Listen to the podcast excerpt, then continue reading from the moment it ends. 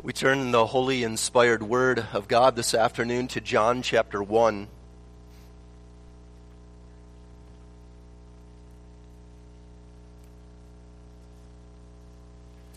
John chapter 1.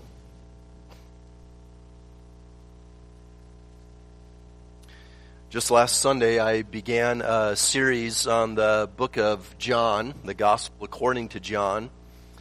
And it's my intention to use this as an Advent series. And then also, I'm going to preach uh, beyond uh, that, probably through the first at least three chapters of the book of John. But the sermon uh, this afternoon is meant to be uh, an Advent sermon as we're looking forward to the remembrance and celebration of the birth of our Savior Jesus Christ. So the text will be the first three verses, and we'll read the first 14 of the chapter. In the beginning was the Word, and the Word was with God, and the Word was God. The same was in the beginning with God. All things were made by Him, and without Him was not anything made that was made. In Him was life, and the life was the light of men. And the light shineth in darkness, and the darkness comprehended it not.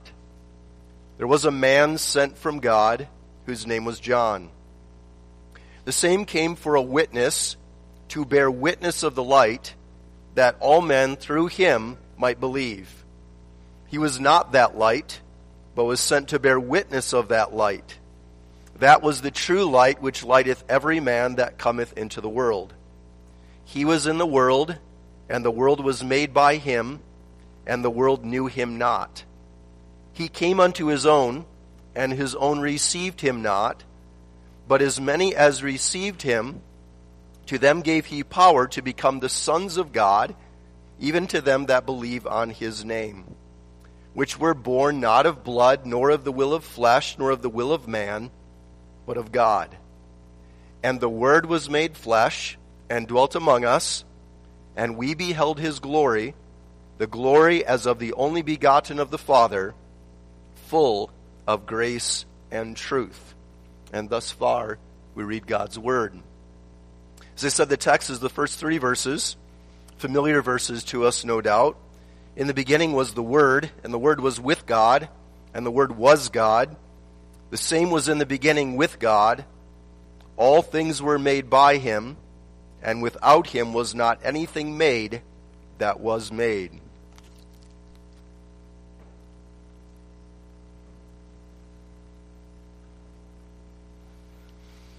Who is Jesus? Who is Jesus? I start with that question because essentially that is the question that John is answering in this entire book. Not just in the first three verses of it, but in this entire book.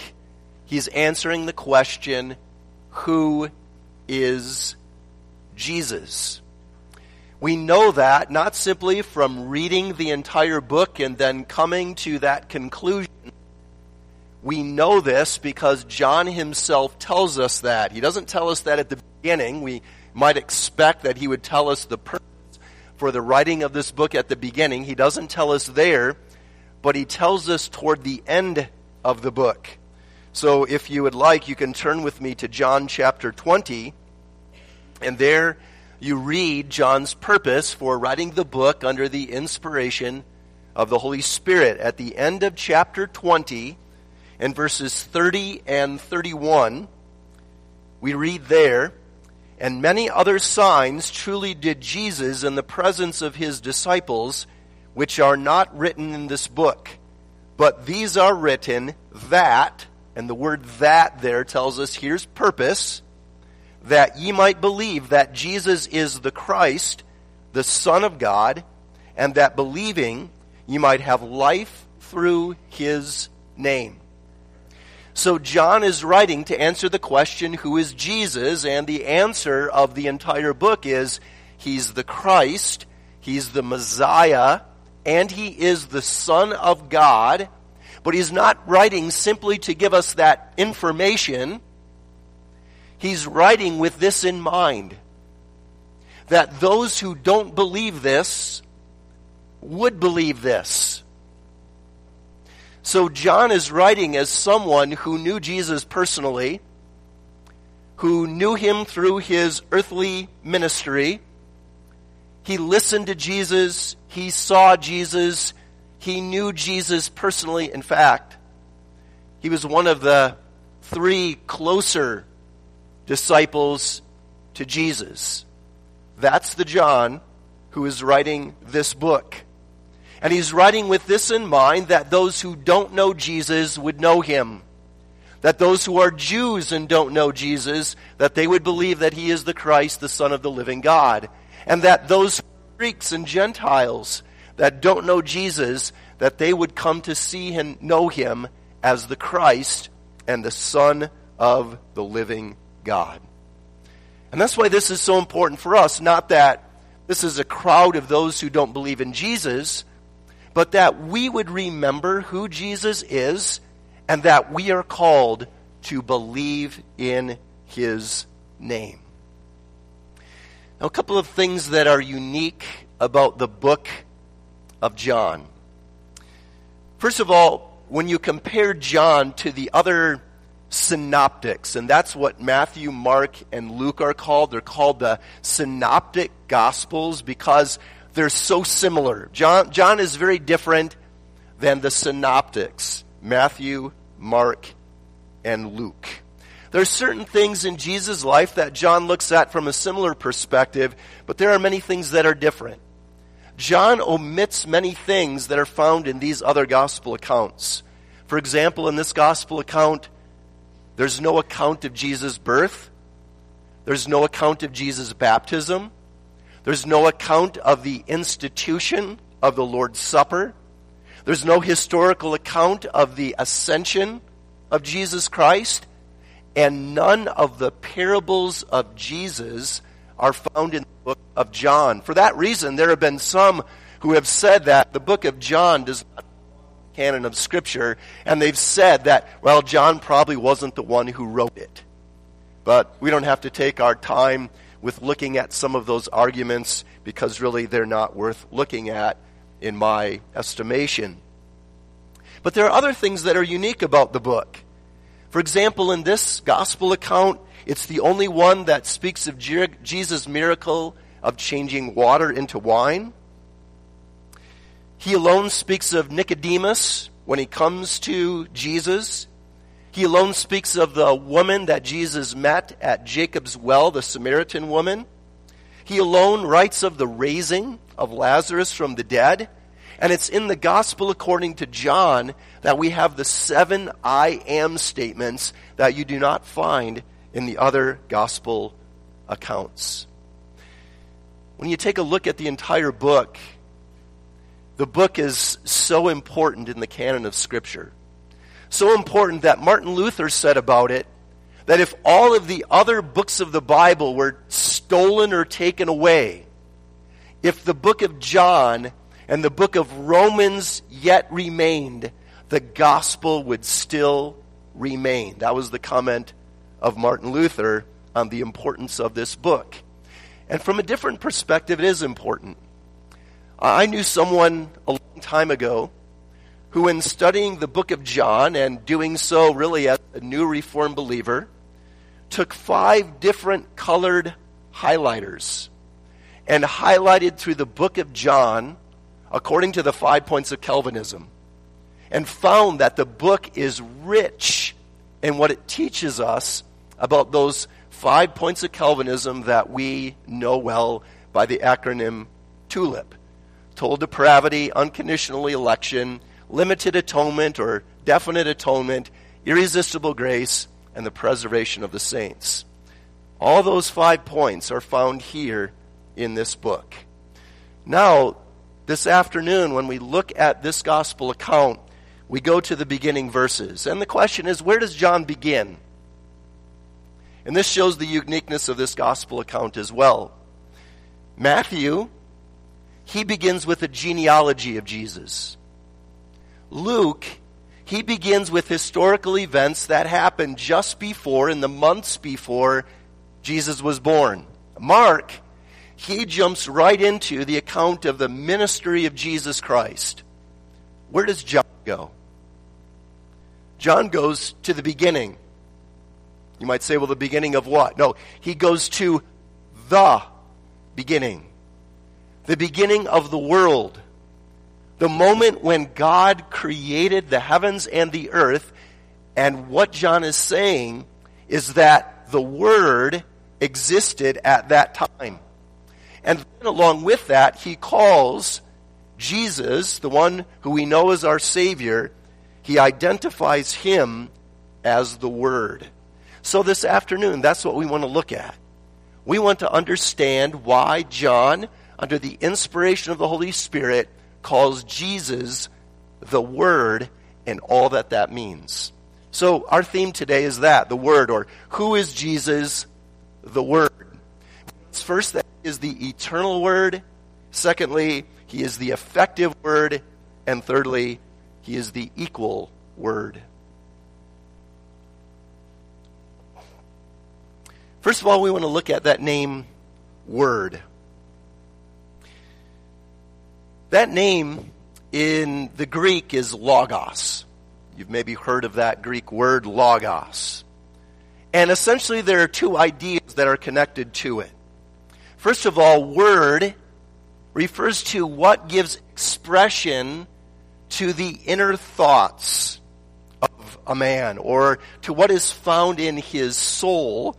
And then that word word speaks of how those thoughts are put into words to speak them to others so that they understand what is in our minds.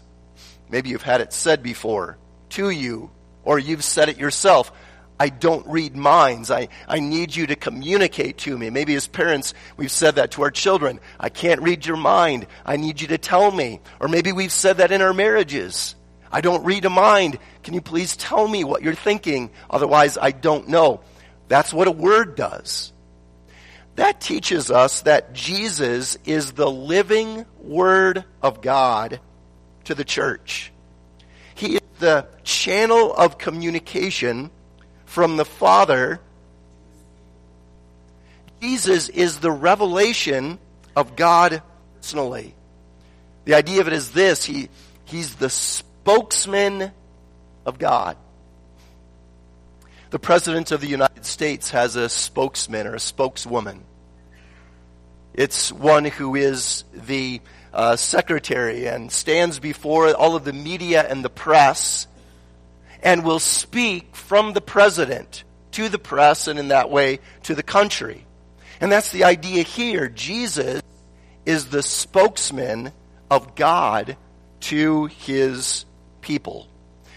Now, John, he uses the word that he does here in the text to speak to both Jews, Gentiles.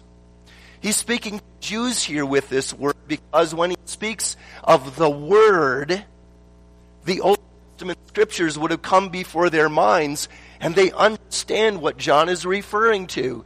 He's referring back to a passage like Psalm 33 verse 6. By the word of the Lord were the heavens made.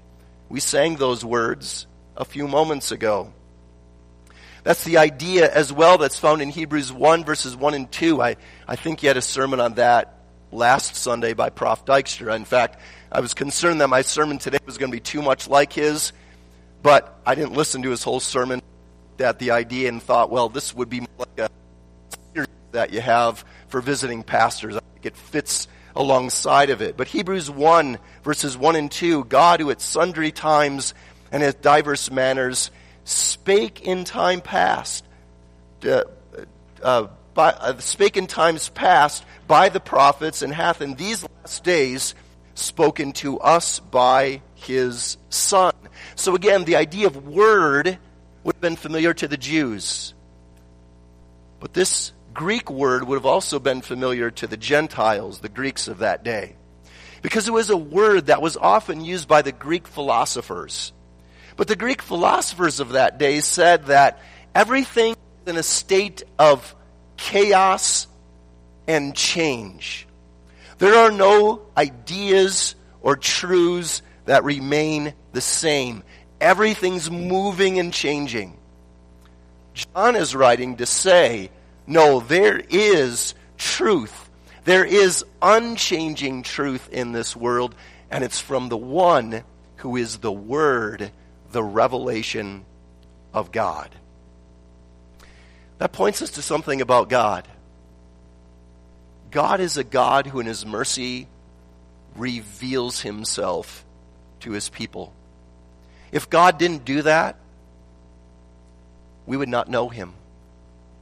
We need a God who reveals Himself. And the idea of the passage here is that He does that most fully through His Son, Jesus Christ. He does this through a person. One of the ways that we understand that and know that is from what Scripture teaches us about who Christ is. Remember, He's our prophet, priest, and king. What does He do as our prophet? Well, as our chief prophet, He has come to reveal the secret counsel of God and will of God concerning our redemption and salvation.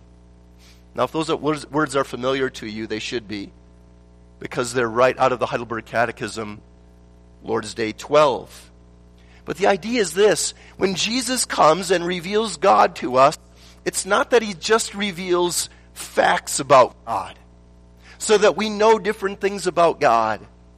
But more than that, what Jesus comes to do is to reveal the very heart of God to his people.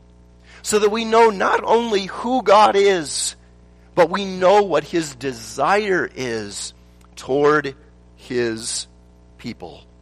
The Word, then, Jesus Christ, is the one who reveals God and his heart more clearly than anyone else. See what that means for life.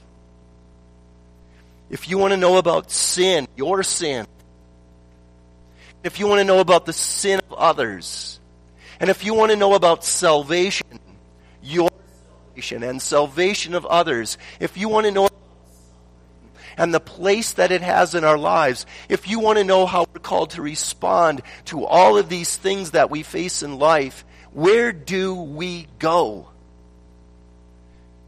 Well, the answer of John is we go to the Word. We go to the one who is the personal revelation of God to his church and to his people because there is no true knowledge apart from him. He gives the truth through which we can see everything else rightly in this world. So much so that if you don't have the word Jesus Christ, you and I cannot understand anything else in this world. Now, the question that we face as we look at this one who is the Word is this Why should I believe in him? And why should I trust him? Why believe in him? And why trust him? Well, it's because of what the passage teaches us about the Word. First of all, it teaches us that He is the eternal Word. That's the idea that we have in verses, well, all three verses of the text. In the beginning was the Word. Then verse 2, the same was in the beginning with God. And then verse 3, all things were made by him, and without him was not anything made that was made. What John is doing here is he's taking us back to Genesis 1, verse 1. In the beginning, God created the heavens and the earth. What does when he takes us back to Genesis 1, verse 1 is he substitutes place of the name God the name Word. In the beginning was the Word. What John is saying here is that when God created, the Word existed. And it wasn't because God created the Word first and then everything else. but it's because he is eternal. Thus, before the world existed and before time existed, the Word existed. Before the world was, the Word was. And the idea is this no matter how far back you the Word has always existed. You don't simply find him at creation when God created all things. You find him before creation. And thus, the point of John is the Word is eternal. He has no beginning and no end. One of the church fathers said this There never was when he was not. There never was when he was not. John is not the only one who says that in Scripture. It's already revealed in the Old Testament.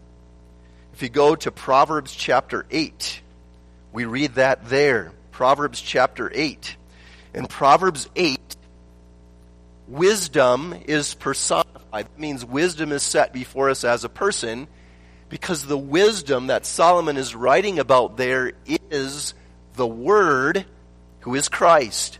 So he's writing about him who is to come.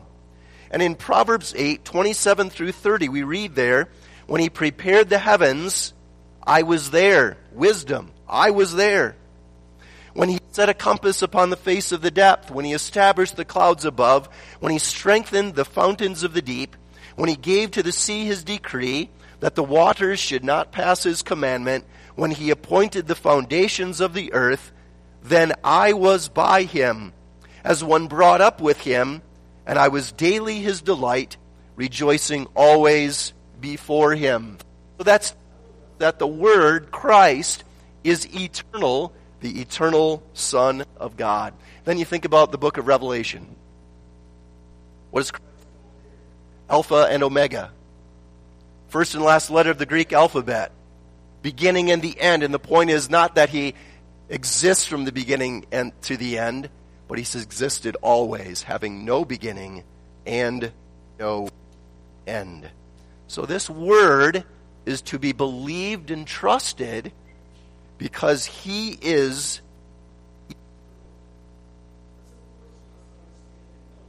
Jesus Christ, our Savior. When he came, or if you want to talk about the Greeks of that day, he was not the new philosopher on the block. He wasn't someone brand new who came out of nowhere. No, the Son of God, the Word, existed from all eternity. And this is why we believe in Him and we trust in Him. If there's someone new who comes along, the question comes up, well, why should I believe you? You're telling me something different. Why should I trust in what you say? You're new. You're a young man. Why do I believe and trust in you? But Jesus, why do we believe and trust in Him? He's the Word who is eternal. Not only was he the creating agent of God there in the beginning, but he did all of this to reveal God. That's what John is saying. In the beginning was the Word. He was there in the beginning revealing God already there in the creation of the world. Because this is true. He is a prophet who is to be believed. In the end, in the end, he's the only one to be believed.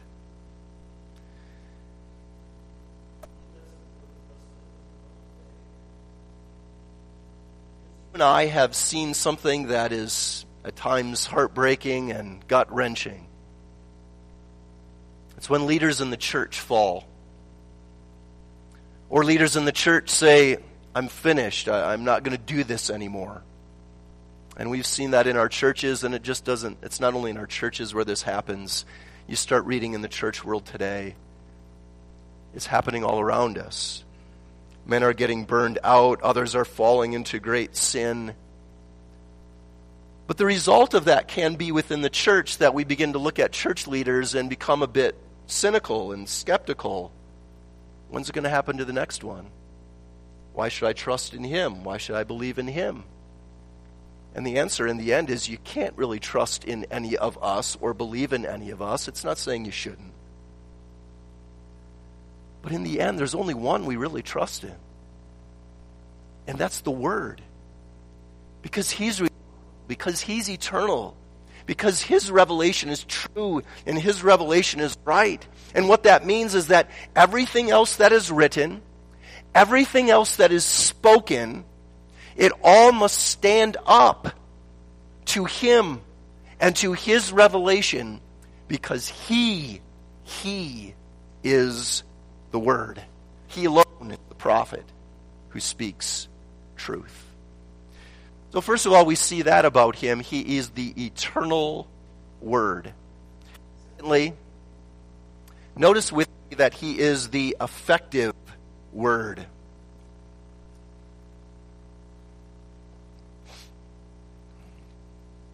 He is the effective word. This is something that comes out again in verses 1 and 2. We read in verse 1 God. Verse 2, we read something similar. The same was in the beginning with God. There are two things that we learn from those words in the text. The first is this that the Word is a distinct person in the Holy Trinity. So, what John is setting before us here is that the Word is the second person of the Holy Trinity, distinct or different from the Father and the Holy Spirit. And we will see that He is God. That's the to that, and really everything in the text is built on that, that the Word is God. That's part of His being e- the eternal Word look at that specifically in the last point, but here we notice he is the second person of the Holy Trinity. And this is not something abstract. This is not some abstract metaphysical concept or idea. When I say metaphysical, it is a philosophical term that simply means an abstract idea of being or beginning our looking at the Word as the second person of the Trinity is not an abstract idea. And that's evident from what John said at the end of his book, and which we looked at earlier, at the end of chapter 20, when he says, But these are that you believe that Jesus is the Christ, the Son of God. That's no abstract concept. It's vital. It's fundamental. The Son is distinct from the Father and the Holy Spirit. The Son is begotten of the Father, and from the Son proceeds the Holy Spirit, and from the Father, the Son proceeds the Holy Spirit. But the Word is a distinct person in the Godhead. Now that's important to understand for the second concept and idea here, which is the main thrust of what John is getting at. When we read the with God, literally it means this, the word was toward God. That's a beautiful idea. It's the idea of two friends who are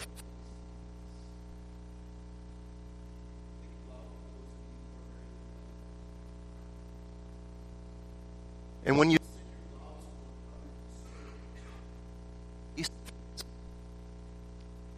gazing into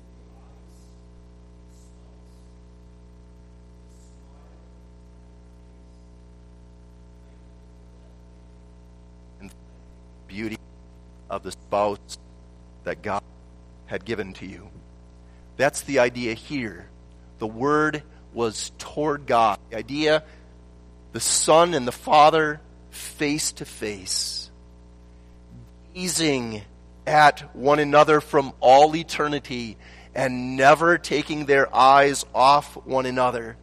It doesn't get any more intimate or closer than this. And the one who gazes upon the face of God is the Word, the revelation of God to us. Thus, the idea is there's no one more qualified to reveal God to us than the one who gazes upon the face of God himself personally. He's part of the inner circle of God as the second person of the Godhead. He not only sees God and knows God, he knows the very heart of God for his son and for his people because as he gazes into the face of God, he can see what's on the face of God as it's a revelation of what is in his heart. Ways that we can understand that is by going to the Old Testament example of Moses. Remember when Moses was up on Mount Sinai and he requested to see the glory of God. See the backside of his glory because that's all he could handle. And when Moses came down from the mount after seeing the glory of God, his face was radiating. It was shining with the reflection of the glory of God. So also, that's the way the word comes to us. With the revelation of God to us as he has seen the face of God.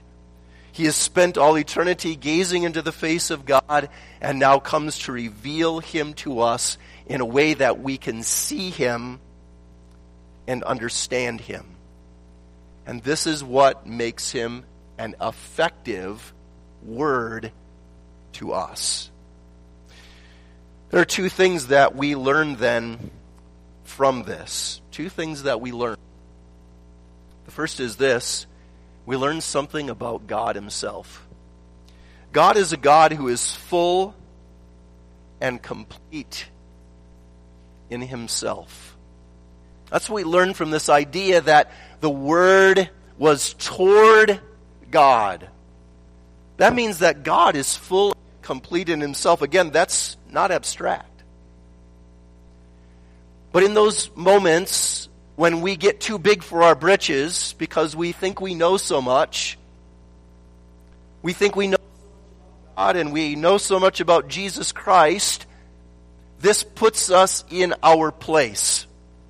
Or when we get too big for our britches and we think that we're somehow adding to God and doing something for God, this reminds us that's, that's never the case. That's never the case. By the very fact that the Word looks into the face of God, we see that the triune God is full and complete in Himself. The Father and the Son, through the Spirit, enjoy perfect life and fellowship with each other. And this God does not need us. He doesn't us. He doesn't need our counsel. He doesn't need our advice in our praise and even in our worship, we do not add anything to God. He's a God who owns everything. He's a God who has everything in himself. And yet, this God who's full and complete has determined from all eternity to come down to this earth in his Son to reveal himself and to suffer and to die and make full payment for all our sins. It's in that that we see the love of God for in Jesus Christ. So that first of all, we learn that God is full and complete in himself. The second thing that we learn from this that the word is toward God is that when we by faith look upon the face of Jesus, not only do we see God, but in Jesus, we see the very heart of God toward us. In the life and in the ministry of Jesus Christ and in everything that he did, we see the heart of God towards us. Don't you want to know that? Not only what has God done, but what's his attitude toward me? what's his attitude toward us? When we're being chastened and we feel that chastening, when we're struggling in our lives because of hardships and difficulties that God sends, here's the question Does God love me? The psalmist so often asks that. Is, he taking his face away from me? Is his favor gone? Is love gone? Does he not love me anymore? Of God towards me and towards us. To know that by faith, we look into the face of Jesus Christ because in the face of Jesus Christ, you have the revelation of the face of God and you have the revelation of what is in the heart of God towards his people. And then, then you the Son of God becoming flesh. What love. And you think about the perfect Son of God dying upon the cross of Calvary. What love. And you think about Jesus ruling in heavenly glory over all things for the good of those for whom he died, even though we sin against. What love. When we look at Jesus, when we look at the Word, the one who is the revelation of God to us, we see the very heart of God. And then, when we learn of God through Him, we learn to trust entirely upon God. It's part of the application of this word to us this afternoon, and it, it, it implies a question. Do you right now rely entirely upon God? Remember Proverbs 3, 5, and 6, familiar words. Trust in the Lord with all thine heart, and lean not unto thine own understanding. In all thy ways acknowledge him, and he shall direct thy paths. When Solomon writes that, he knows his own inclination and ours to rely at least in part upon ourselves and our own understanding. So that we would say, Are you trusting in God? Yes.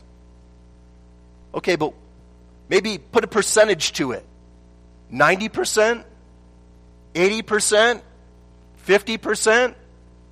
When it comes to your financial situation, when it comes to work, when it comes to the schoolwork that you have, when it comes to your marriage, when it comes to parenting, when it comes to your children and, and how they will grow up and will they love the Lord, on whom are we relying? On ourselves or upon God? Are we relying completely, fully, 100% on Him? Or are we, well, I'm kind of leaning, but I'm holding myself up a little bit as well?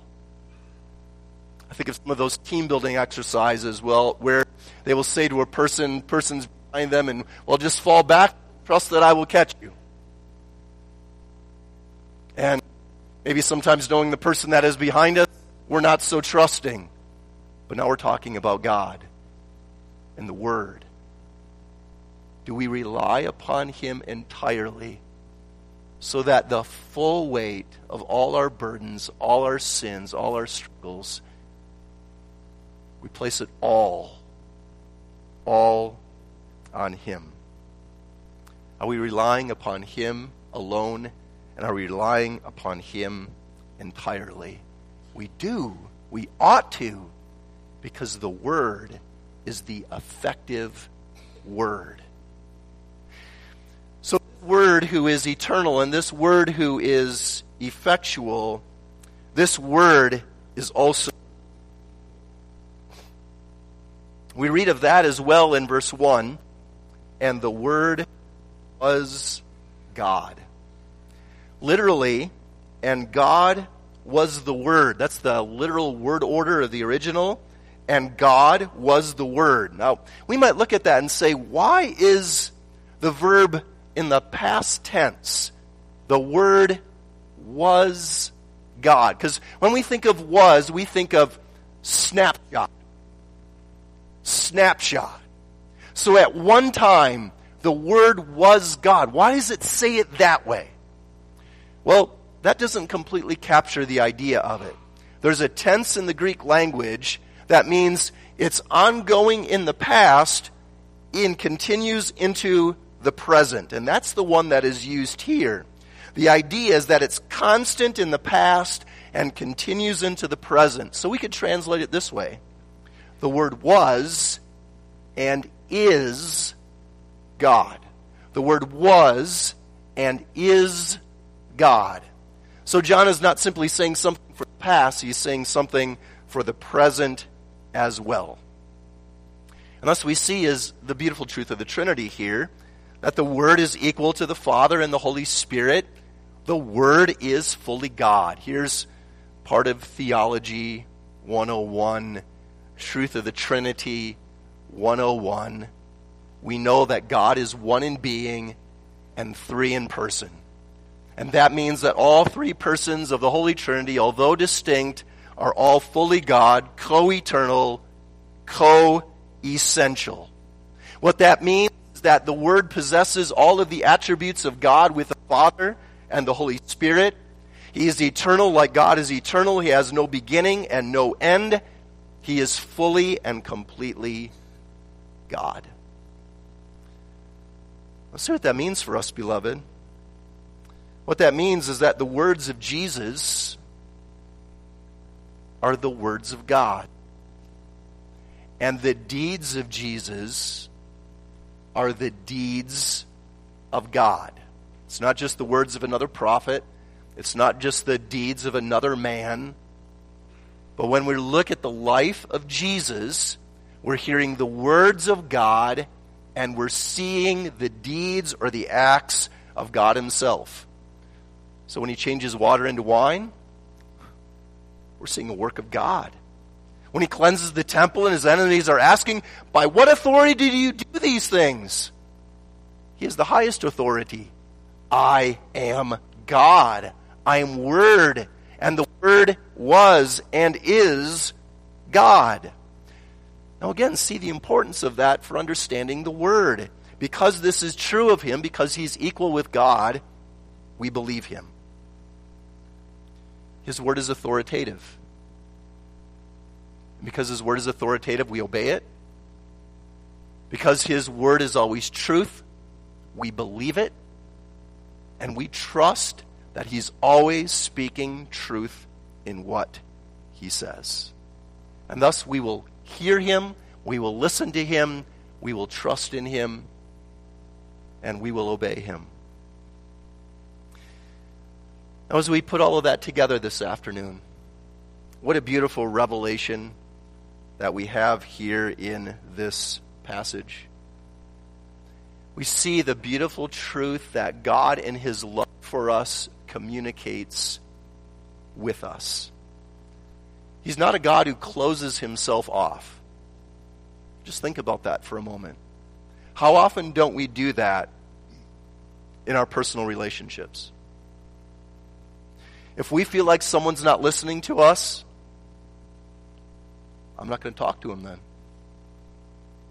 I'll give him the cold shoulder. I'm done. Thankfully, God does not do that. He doesn't give us the cold shoulder. He doesn't say, I'm finished talking to these people because they won't listen to me. How often do we refuse to listen and God still speaks?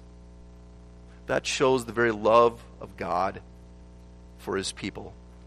And he speaks to us in ways that we can understand. And he gives us the Holy Spirit so that we can understand what he is saying to us through Jesus Christ. Now, when we see that and understand that, that makes every word of our Savior so precious to us. When we read here, in the beginning was the Word, and the Word was with God, and the Word was God. The same was in the beginning with God. All things were made by Him, and without Him was not anything made that was made. Our response in the end is this What a precious Word. And more than anything else, I want to know what Jesus says. Again, that's so important in our day because sometimes what we do, there's not anything wrong of itself in it, but we can look at, well, what does so and so say about this? What does Professor so and so? What does Reverend so and so say about this? What does Martin Luther say? What does John Calvin say? What does Augustine say? And what does so and so say? And then we read blogs and we read articles. But we're always questioning, well, what's reliable information? Here it is. Doesn't get more reliable than this because the Word, who is the Son of God, speaks to us in this Word, and it's His living Word to us. We live in a world where there's fake news.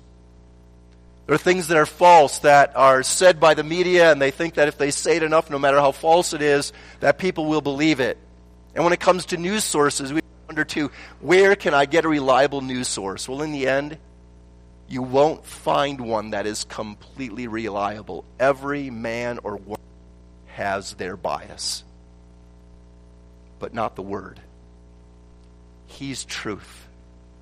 So, what's important for us in the end is do we cling to what He says and do we know what He says? That leads us and guides us in all of life. How beautiful is this word then for us. He is the Word. Are we listening? Are we believing? And are we obeying? We ought to. He is the Word who is eternal. He is the Word who is effectual. And He is the Word who is equal to the Father and the Holy Spirit. Amen. Let's pray. Father in heaven, we are thankful for the preached Word. But more than that, we're thankful for the one who is the Word that thou hast given him to us, that we may know thee, the one true and living God, and that we may not only know what thou hast done, but that we may also know thy very heart toward us by faith. Assure us of that today, that we would know thy love. And if there are those who don't know that, may they repent of their sins and believe in Jesus Christ. O oh God, continue to bless us in our fellowship in this day. And may we honor thee in the rest of this day as well and strengthen us for the callings that we have in this new week. We pray this all in Jesus' name. Amen.